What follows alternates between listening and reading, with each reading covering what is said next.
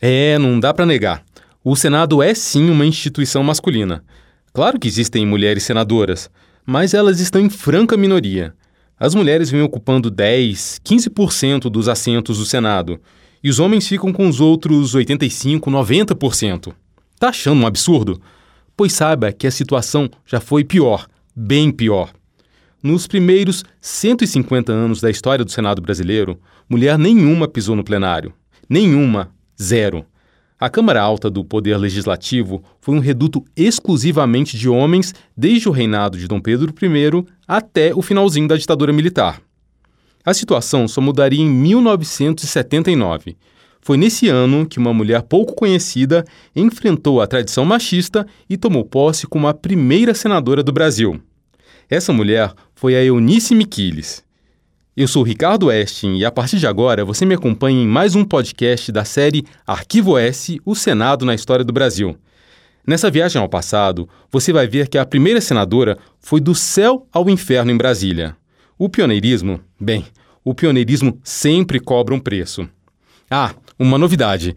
Nesse episódio, os discursos que a primeira senadora do Brasil fez no plenário do Senado naquela época vão ser encenados por ninguém menos do que a Leila Barros.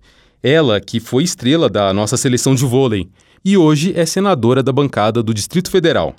A Leila nos deu a honra dessa participação especial aqui no podcast. declaro instalados os trabalhos do Congresso Nacional em Brasília. Presidente Vargas ao extremo sacrifício. Os senhores senadores que aprovam. Aprovado. O senhor João Goulart deixou o governo da República. Senhor presidente, audição. O ato institucional número 5 de 3. Lamento informar o Credo de Almeida Neves faleceu essa noite. Foi a constituinte mais livre do a Brasil. vontade do parlamento. Arquivo S, o Senado na história do Brasil. O Senado demorou para ter uma mulher debatendo nas comissões e negociando nos corredores e gabinetes. Lembra do que eu falei antes? Até chegar 1979, foram 150 anos sem nenhuma mulher fazendo discurso ou votando no plenário do Senado. Se a gente for comparar, a Câmara dos Deputados estava bem mais adiantada. Para você ter uma ideia, por lá a primeira deputada federal tomou posse em 1934. É só fazer as contas. 1979 menos 1934, ou seja, as mulheres só foram entrar no Senado 45 anos depois. E a pioneira que acabou com esse clube do Bolinha foi essa mulher chamada Eunice Miquiles. No ano de 1979, o Brasil era governado pelo general João Figueiredo, o último presidente da ditadura. Se você pensar bem, vai ver que não faz tanto tempo assim. Na TV, os brasileiros ainda estavam impactados pelo sucesso da novela Dancing Days, que tinha acabado de terminar. No rádio, a música que embalava o país era justamente a trilha sonora dessa novela.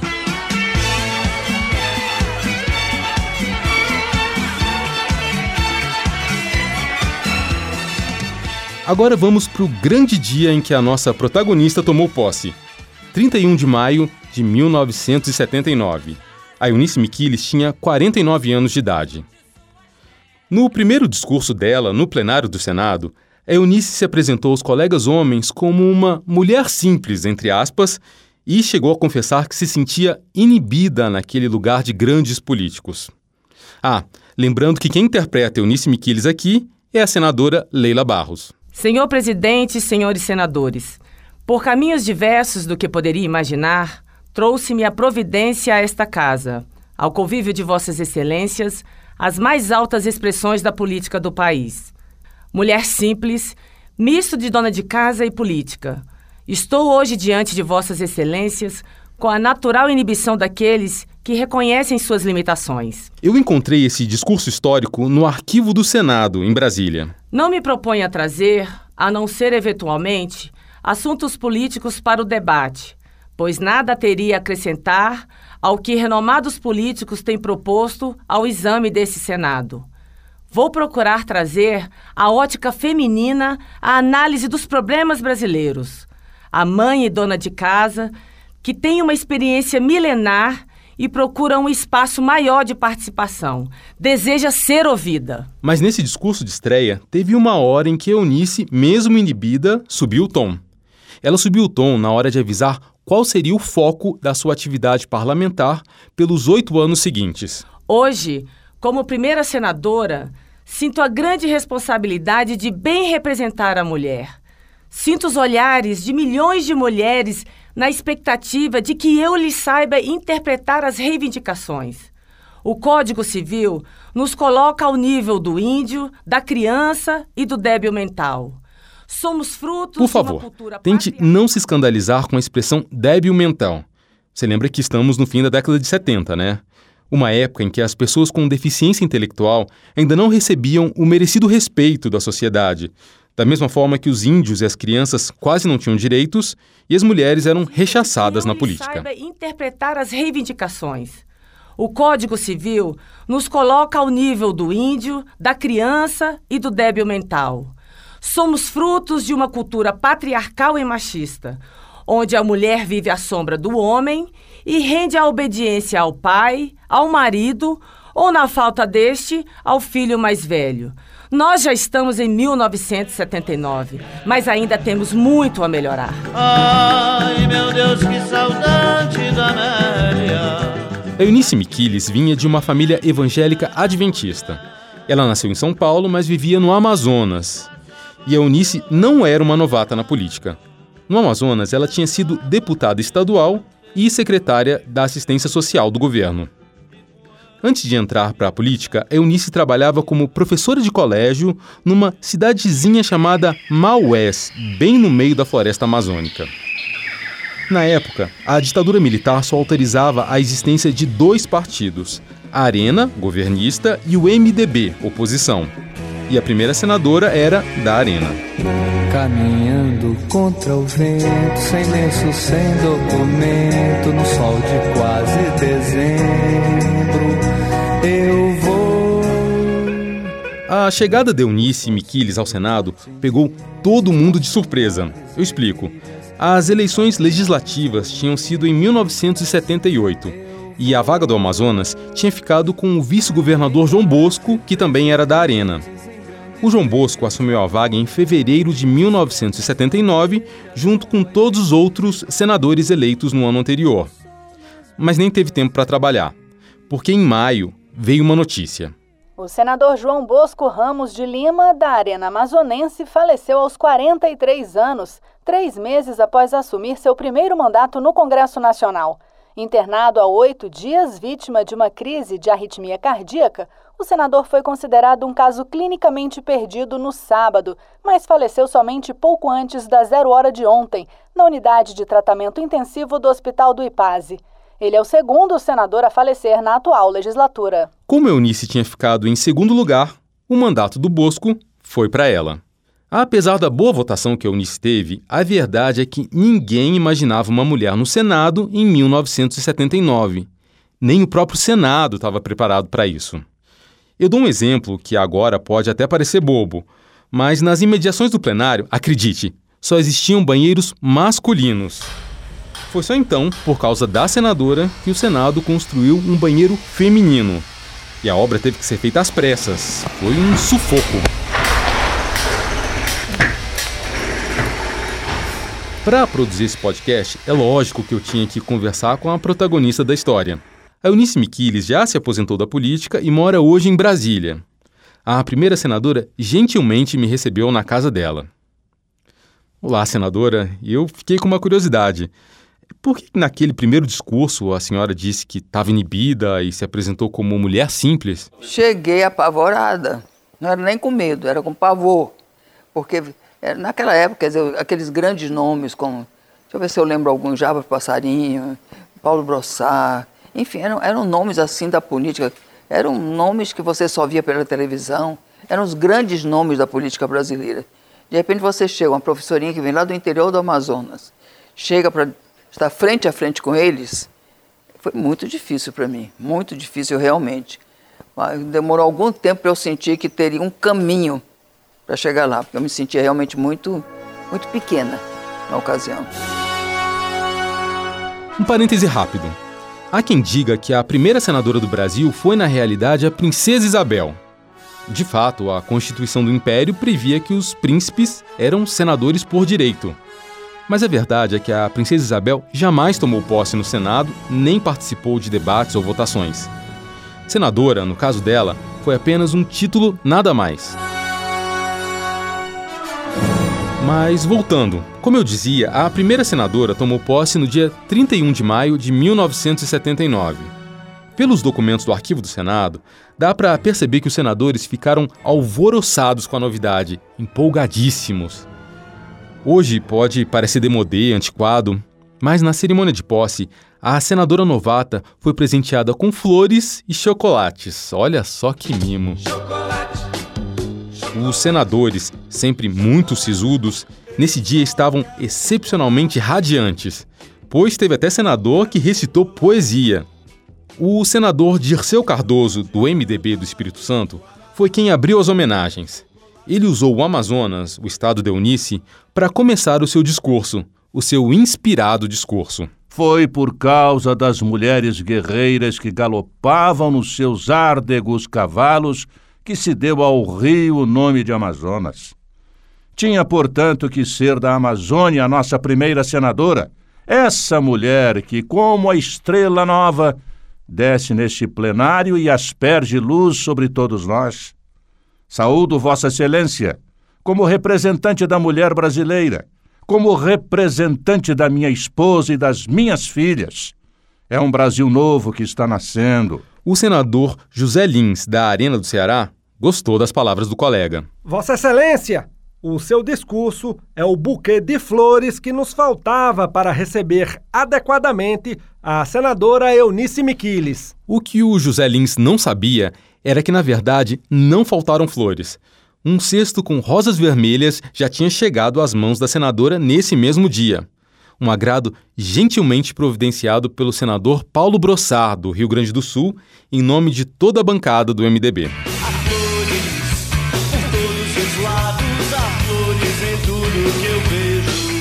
Na cerimônia de posse, o senador Lomanto Júnior, da Arena da Bahia, pediu a palavra para dizer quais eram as expectativas dele em relação à primeira senadora do Brasil. Que Vossa Excelência seja muito feliz e possa aqui emprestar, com sua inteligência, sua sensibilidade, seu coração e sua beleza, a colaboração de que o Senado tanto necessita. A sua presença aqui é para nós motivo de enternecimento. Nesse clima de descontração, o senador Almir Pinto, da Arena do Ceará, se sentiu encorajado a declamar um micropoema de sua própria autoria. Nos versinhos, ele lembrou que em 1979 a Câmara dos Deputados tinha três mulheres. Senhores, fiz esta quadrinha simples, uma insignificante saudação à nossa querida senadora. Vamos lá. O Senado sesquicentão. Desculpa, agora... senador, só para explicar. Sesquicentão, sesquicentenário, é quem tem 150 anos. Agora sim, é. pode continuar com o seu micropoema. O Senado sesquicentão agora está como quer. A exemplo da outra casa, tem na casa uma mulher. Oh, coisinha tão bonitinha do pai. Na conversa que eu tive com a Eunice Miquiles, eu li para ela as homenagens que os colegas fizeram naquele dia. Quando eu cheguei na parte dos galanteios, ela deu foi uma boa gargalhada. Olha que coisa bonita, viu? Muito bonito. Que, que, que romântico, né? Que, que poético. Hum. Hoje a Eunice consegue enxergar nas falas dos antigos senadores uma mensagem bem sutil que ela não enxergava em 79. Tanto para mim era difícil, como era para os senadores também era muito difícil receber uma mulher, quer dizer, era, era, era algo inusitado. Então eu senti, com todo esse, com todas essas palavras tão bonitas, tão poéticas e tal, que eu era uma rosa para iluminar alguma coisa assim. Não era a pessoa que ia lá para trabalhar com assuntos duros e difíceis e tal, como eles fazem. Quer dizer, era alguém para enfeitar, alguém para transformar aquele plenário numa coisa mais, vamos chamar de mais humana, assim, coisa mais suave. Eu fui recebida com poesia, com flores, com palmas.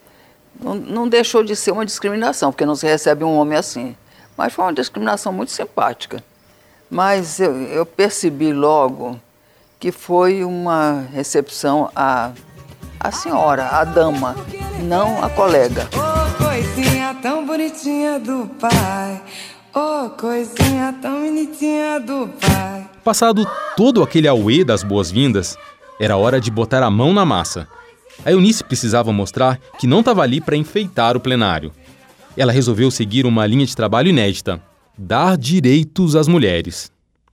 Na época, ainda estava em vigor o Código Civil de 1916, que já cheirava mofo. Esse velho Código Civil tinha um artigo que permitia que o homem anulasse o casamento, veja você, e devolvesse a mulher aos pais dela se descobrisse que ela não era virgem. Nasci pra ser Amélia de você. E tem mais. O prazo de devolução era de 10 dias contados a partir da cerimônia de casamento pois um dos primeiros projetos de lei que a Eunice apresentou no Senado eliminava esse ultrapassado artigo do Código Civil.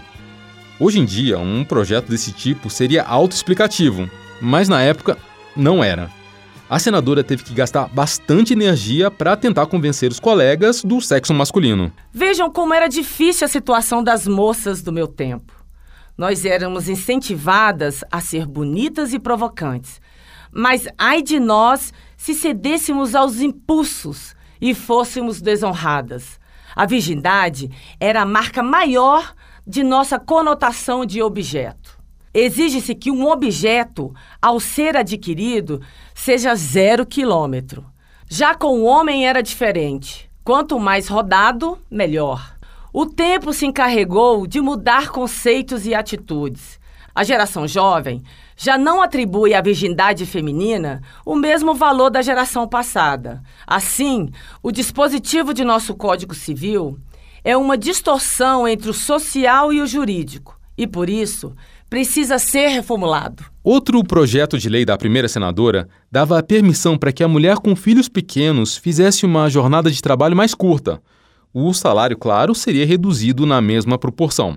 Quando esse projeto foi apresentado, nós já estávamos no ano de 1983 e a Eunice Miquiles dava graças a Deus por não ser mais a única integrante da bancada feminina. Em 83, ela já tinha seu lado a senadora Iris Célia, do PDS do Acre. A Iris, que tinha acabado de tomar posse, usou a tribuna do plenário para dar uma forcinha nesse projeto de lei de Eunice. Já está longe o tempo em que a mulher se dedicava exclusivamente aos problemas do lar. Nem sempre é possível conciliar as exigências do trabalho com as exigências da família, principalmente quando há filhos de tenridade, dependentes do cuidado materno. E a pauta feminina da Eunice Miquiles ia longe. Ela também apresentou um projeto de lei que acabava com a possibilidade de o homem tomar um empréstimo bancário e dar o patrimônio da família como garantia sem o consentimento da mulher. Não podemos aceitar no direito de família que apenas o marido seja a cabeça do casal. A mulher não pode ser obrigada a assumir uma dívida que ela não contraiu e cujos reflexos vão encontrar a família como a mais prejudicada. Dinheiro na mão é vendaval. E não é que aquela mulher que tinha chegado toda inibida também conseguiu incluir a preservação do meio ambiente na pauta do Senado? Esse era outro tema que ainda engatinhava no Brasil. Aliás, nem se dizia meio ambiente. A palavra era ecologia. Como foi eleita pelo Amazonas, nada mais natural que ela se preocupasse com a destruição da floresta amazônica. Por isso, Eunice redigiu um projeto de lei que criava o Dia Nacional da Defesa da Fauna. Temos hoje imensas florestas sendo devastadas, ao mesmo tempo em que inúmeras espécies de animais são dadas como extinção, como certos tipos de baleia, o próprio peixe-boi da Amazônia, o lobo-guará do Planalto Central brasileiro, o tatu-canastra, o pirarucu, a ariranha. Foi necessário que surgissem movimentos de defesa da ecologia para que se tivesse uma ideia dos índices de autodestruição em curso nas próprias esteiras do progresso. Hoje, pois, que se promovam amplas campanhas de esclarecimento junto aos estabelecimentos de ensino e à sociedade como um todo em defesa da fauna brasileira. Ainda nessa linha, a Eunice preparou um projeto que determinava a inclusão da educação ecológica no currículo das escolas. A defesa da natureza não será feita só através de programas ou frases de efeito, mas necessita de instrumentos capazes de criar uma mentalidade ecológica. Essa mentalidade deverá nascer a partir da criança, devendo, pois, nossa ação começar nas escolas de todas as regiões do país. Na conversa que nós tivemos na casa dela, A Eunice Miquiles me explicou melhor as áreas de atuação parlamentar que ela abraçou nos seus oito anos como senadora. Eu vinha com três bandeiras muito definidas. A primeira bandeira, que foi também da minha campanha, seria liberdade religiosa. Segunda, defesa do intransigente do Amazonas, que era minha terra. Era minha terra de origem, mas era minha, quem tinha me, me elegido. E também a causa da mulher. Isso me levava assim muito, e particularmente na época, o planejamento familiar, porque hoje é uma coisa até não sei, totalmente ultrapassada, mas na época não era. Na época a igreja se, se revoltava contra isso, quer dizer, não aceitava. Os médicos eram, se, se, se fizesse uma, uma, uma ligadura de trompas, ele poderia ser preso, poderia ser punido.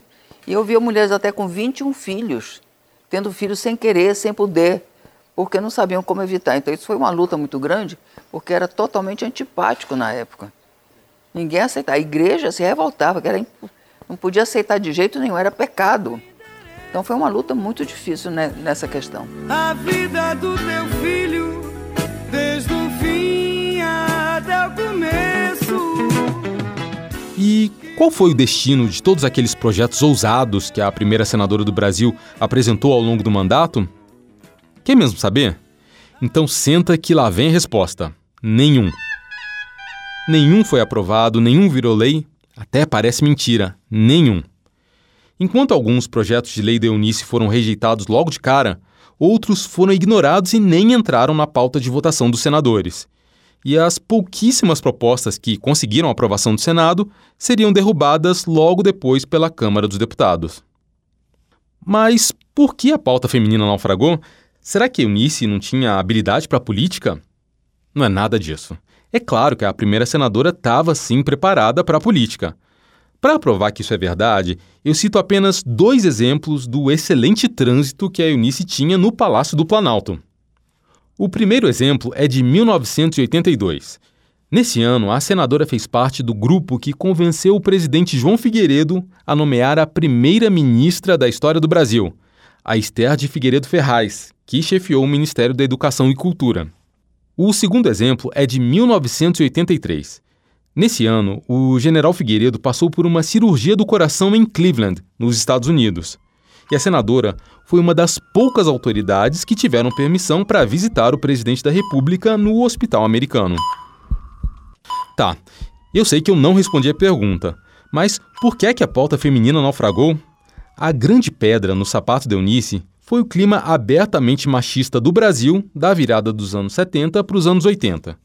Os homens não estavam dispostos a permitir a emancipação das mulheres na sociedade, os homens, inclusive os políticos. Pois a Eunice comeu o pão que o diabo amassou.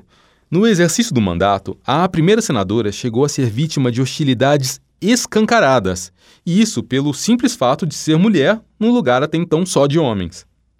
Durante uma palestra que Eunice fazia numa entidade de empresários, por exemplo, ela foi interrompida pelo presidente da instituição. Você vai notar a agressividade na interrupção.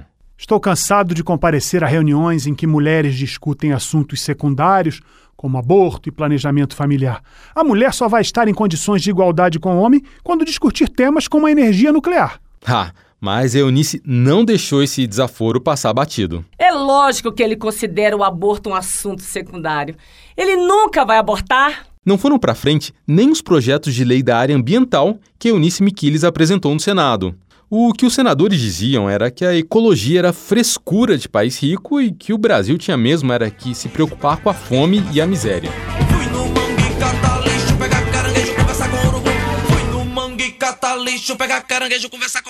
Hoje, já longe dos acontecimentos, a Eunice tem uma hipótese que pode explicar o fracasso de todos os projetos dela.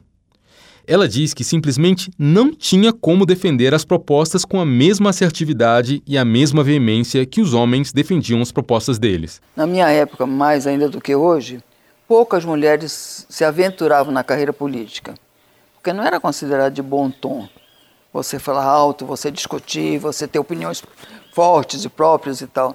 A mulher tinha que ser serena, bem comportada, é, assim, se comportando de uma maneira clássica. Então era, era esse o perfil que era considerado bonito, certo. Então a mulher sair desse padrão Era meio difícil. Em outras palavras, mulher tinha que ser bela, recatada e do lar. Se falasse um pouquinho só mais alto, pronto, já passava por descontrolada. A Maria escandalosa é muito prosa. Certo dia, um senador deu um esculacho daqueles na colega Eunice Miquiles na frente do plenário inteiro. Ele fez o escândalo porque a Eunice e mais dois senadores não tinham chegado a tempo para uma votação. E sem o voto deles, o governo não conseguiu aprovar um projeto de lei do seu interesse. Repara só, os atrasados foram três e o senador nervosinho foi descontar a raiva em quem? Só na colega que era mulher. Primeiro você me azucrina, me entorta a cabeça, me bota na boca um gosto amargo de fel. A Eunice se atrasou porque estava no salão de beleza. Salão de beleza? É, salão de beleza. Mas calma, gente. Não era uma questão de futilidade. É que a imprensa implicava mesmo. Vivia fazendo reportagens sobre a aparência da primeira senadora. Era a roupa, era o penteado, era a forma física. Por causa disso, ela se sentia pressionada a parecer sempre impecável no Senado e se viu obrigada a ir ao salão dia sim, dia não. Era um tipo de pressão que os senadores homens, lógico, jamais sofriam. Eu encontrei a primeira entrevista que Eunice concedeu a um grande jornal depois de saber que iria para o Senado. A reportagem começava assim, escuta só. Eunice Miquiles parece à vontade. Acessível, a primeira senadora brasileira concorda com a entrevista logo depois do almoço e, antes de começá-la, pede um minuto para resolver um problema feminino. Alguma coisa não vai bem com o seu sapato alto de bico fino. Mas em poucos instantes tudo fica em ordem. Bonita, os olhos azuis contrastando com a tonalidade bronzeada da pele, discretamente vestida com um conjunto de malha em tons de bege e marrom, a futura senadora fala dos problemas femininos, da infância abandonada, de seus planos. Detalhe: a entrevista não saiu nas páginas de política. Foi publicada no caderno de Variedades e Entretenimento. A imprensa pegava no pé mesmo. No dia em que Eunice Miquiles tomou posse, as mulheres dos senadores organizaram um chá de boas-vindas para a novata. Um dos jornalões da época descreveu a protagonista com riqueza de detalhes. Conservada, bonita, discreta, elegante. Os elogios às qualidades femininas de Eunice Miquiles eram sussurrados entre as senhoras presentes, que não escondiam a surpresa e uma pontinha de inveja ao saber que a senadora tem 49 anos de idade. Ela estava de preto, saia e casaquinho, com uma blusa estampada de flores. Maquiagem nenhuma, talvez um suave pó de arroz. E o segredo da conservação apareceu na hora do chá, quando ela pingou algumas gotas de adoçante em sua xícara. A imprensa ficava o tempo inteirinho reforçando aqueles estereótipos do chamado sexo frágil. Uma revista publicou fotografias da nova senadora comprando feijão no supermercado, picando cebola na cozinha, aguando flores no jardim e até fazendo ginástica na sala de casa, trajando colã e polaina. E outra coisa, praticamente só jornalistas mulheres eram escaladas para escrever sobre Eunice.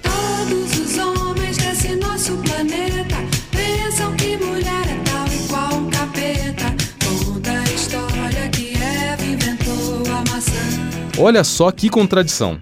Hoje a Eunice Miquiles conta que na época do Senado ela era emparedada tanto pelos homens quanto pelas mulheres. Os homens achavam que eu era feminista e as mulheres achavam que eu não era suficientemente feminista. Então eu ficava meio apanhava dos dois lados. Porque na época a coisa era muito aguerrida, né? Abaixo o homem. Era assim, a mulher naquela época estava, quiser abaixo o homem, dizia, não, não é abaixo o homem não, viva o homem. Agora que a mulher tem os direitos iguais. O mandato acabou em 1986 e a Eunice Miquiles abriu mão de disputar a reeleição ao Senado. Dessa vez, ela se candidatou a deputada federal pelo PFL e foi eleita. Como deputada, ela participou de um dos episódios mais importantes do período pós-ditadura, a escrita da nova Constituição. Na Assembleia Nacional Constituinte, a Eunice apresentou 200 emendas. Dessas, mais de 50 foram aprovadas. Olha só a diferença.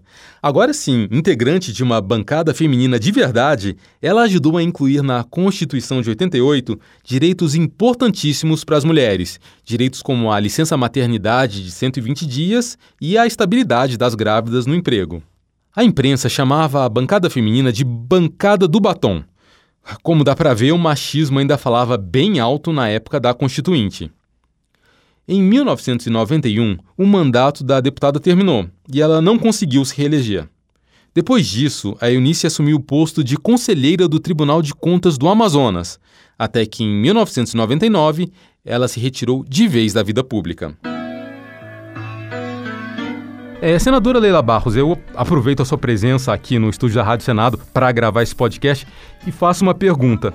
É, como é que a senhora enxerga Eunice Miquiles, que foi quem abriu a porta e permitiu que as mulheres, inclusive a senhora, tivessem hoje aqui no Senado? Conhecia muito pouco a história dela, acho que fui provocada através desse convite de vocês. Eu tive a oportunidade de ver, ler a biografia dela, estudar um pouco e ver que o quanto que ela abriu caminhos né, para que todas nós hoje tivéssemos agora construindo uma história dentro da política brasileira. Então, quero agradecer vocês aqui, a Rádio Senado, essa oportunidade de estar fazendo esse trabalho, de poder ser a voz da Eunice Miquiles, mas acima de tudo, ter ela como uma inspiração não só para mim, mas para todas as mulheres do Brasil, para todas aquelas que ousam né, estar na política, porque é um ambiente tipicamente masculino. Bem, agora eu volto para a entrevista que eu fiz com a própria Eunice Miquiles. Senadora, Vamos fazer um exercício de imaginação? Como é que seria se a senhora chegasse hoje ao Senado? Completamente diferente. Completamente diferente. Quer dizer, hoje você tem o que dizer, são 17 senadoras, né? Quer dizer, você, você se sente, de certo modo, amparada. Quer dizer, a mulher, a mulher tem muito isso de estar, tá, de precisar de alguém do lado. E depois outra coisa, você tem mais liberdade hoje. Olhando para trás, a Eunice Miquiles avalia que, apesar de todo o preconceito e de todas as barreiras, valeu sim a pena ter sido senadora. Ela se sente orgulhosa do legado que deixou. E foi uma oportunidade realmente muito grande. Eu tenho assim a sensação de que ajudei muito meu estado e que foi uma uma abertura de porta para a condição da mulher. Acho que a partir daí você vê que houve todo um, entre aspas, um renascimento da vontade da mulher de fazer, de entrar na política. Você acaba de ouvir mais um episódio do podcast Arquivo S, o Senado na História do Brasil. Eu sou Ricardo Westin, da Agência Senado, e faço as reportagens. A edição é do Tarso Rocha, das mídias sociais do Senado. Os trabalhos técnicos ficam com o Josevaldo Souza, da Rádio Senado. Quem faz a pesquisa histórica é o Arquivo do Senado. E nesse episódio, eu agradeço a senadora Leila Barros por essa participação especial. Super obrigada, eu que agradeço a oportunidade. Um beijo para vocês. Você também pode ler as reportagens do Arquivo S. Elas são publicadas todo mês no portal Senado Notícias, com outros capítulos da história do Brasil. O link está na descrição aqui do podcast. Não esquece, todo dia 15 tem episódio novo. Espero você!